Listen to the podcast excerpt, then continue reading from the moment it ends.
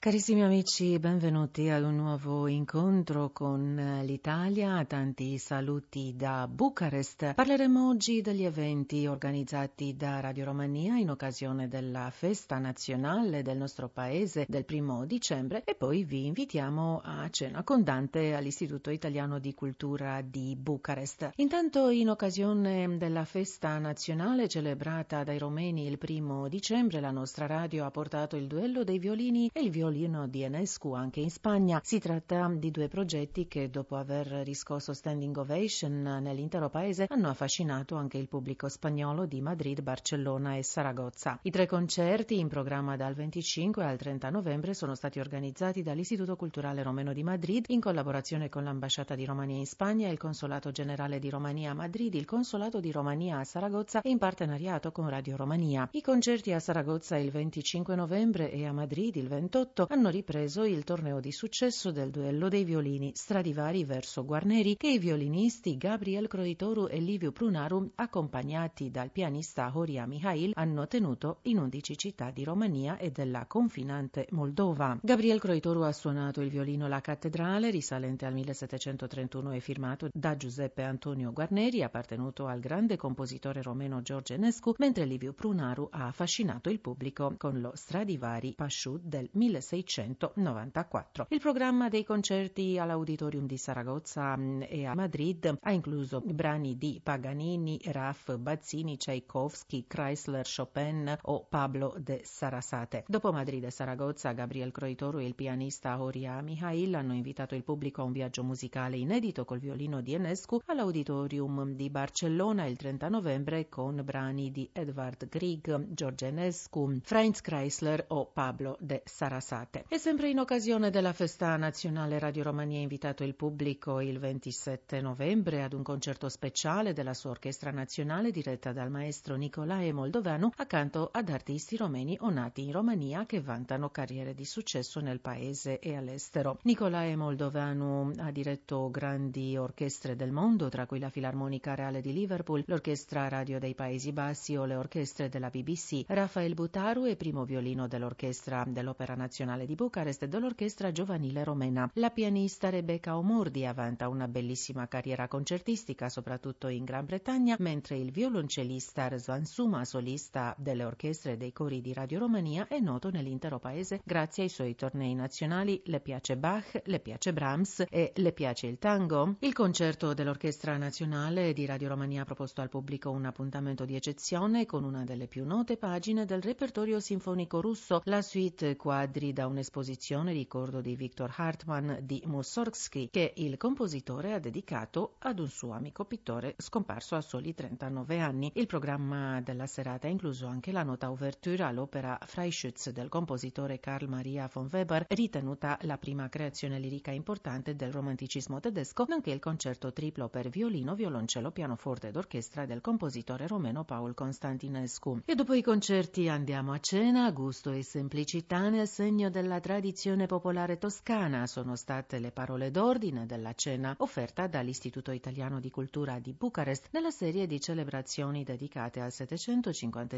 anniversario della nascita di Dante Alighieri. Un tocco del tutto particolare alla serie delle numerose mostre, letture, convegni e conferenze, concerti di musica classica e contemporanea, spettacoli di teatro e danza, video installazioni e proiezioni, lezioni magistralis con i massimi protagonisti della scena culturale nazionale e internazionale che che hanno arricchito un calendario che ha visto impegnate in prima fila le città più legate al sommo poeta italiano, Firenze, Ravenna, Verona e Roma. Dopo aver offerto al pubblico una serata di musica e poesia con l'ensemble Canavisium e il regista Franco Palmieri, ideatore e direttore artistico della grande performance all'improvviso Dante 100 canti per Firenze, l'Istituto Italiano di Cultura di Bucarest ci ha invitato appunto a cena con Dante, un regalo gastronomico condito da una mostra fotografica fotografica che illustra le località visitate da Dante nel suo peregrinare e che contengono precisi riferimenti nella Divina Commedia. Crostini di fegatini, salumi toscani, panzanella, coccoli e finocchiona come antipasto, la famosa ribollita e tortelli di patate, burro e salvia come primi, pollo alla cacciatora, spezzatino di cinghiale accompagnati da fagioli all'uccelletto, porcini trifolati e patate al forno, tutto coronato come dolci da schiacciata fiorentina, castagnaccio aromatico e cantucci e dai sapori preferiti vini bianchi e rossi dalla Toscana. Cibo e cultura, nutrimento per il corpo e per lo spirito. Boccaccio, parlando del rapporto di Dante col cibo, scriveva: Nel cibo e nel poto fu modestissimo, sì in prenderlo a ore ordinate e sì in non trapassare il segno della necessità. Vale a dire che Dante, pur apprezzando i piatti delicati, preferiva la cucina elementare, il mangiare semplice e sobrio secondo l'etica aristotelica per cui si mangia per vivere e non si vive per mangiare. Dopo la proiezione di un breve documentario sulla figura del sommo poeta italiano, fra una portata e l'altra, ad incantare il pubblico anche brevi intermezzi con la recita di terzine accompagnate dalla musica soave di flauti e liuti, sempre con l'ensemble Canavisium e Franco Palmieri. Il noto regista ci ha raccontato come è nata l'idea della performance all'improvviso Dante Cento canti per Firenze, giunta quest'anno alla quindicesima edizione. Dalla prima del 2006 ad oggi hanno partecipato più di 8.000 persone, fra cui personalità dello spettacolo e della vita pubblica come Matteo Renzi,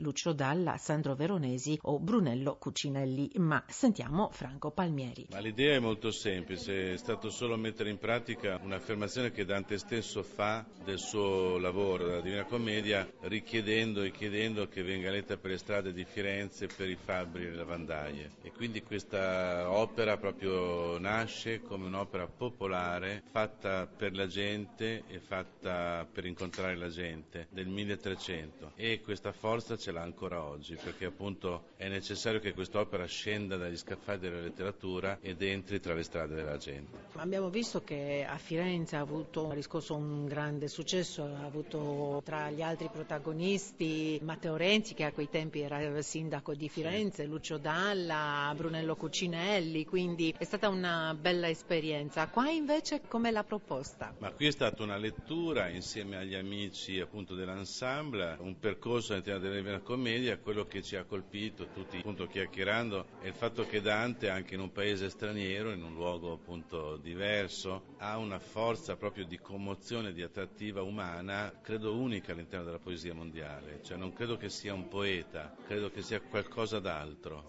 Sinceramente non so ancora cosa sia, però non è il sommo poeta, è un'altra cosa rispetto alla poesia. Beh, questa sera ecco, l'Istituto ci ha invitato a nutrirci non solo insomma, il corpo ma anche l'anima con eh, la partecipazione sua e dell'ensemble Canavisium, insomma come si abbinano l'arte l'eccellenza, perché è sempre l'eccellenza italiana in tutto, no? sia nella gastronomia pure quella gastronomia semplicissima della Toscana che in quella della... Ah, una domanda interessante, mi viene da rispondere dicendo che questa creatività a tavola che sicuramente caratterizza il nostro paese in tutti i paesi, in tutte le città appunto della nostra nazione, io credo che nasca proprio da una specificità artistica, culturale, cioè questa, anche, questa ricchezza che, come vediamo anche da queste foto italiane, che in ogni paese c'è una propria cultura, un proprio modo di vedere l'abitare, i colori, le proporzioni e questo credo che abbia avuto sicuramente nel tempo anche una ricaduta a tavola, perché appunto la tavola è il luogo della creatività domestica, diciamo così,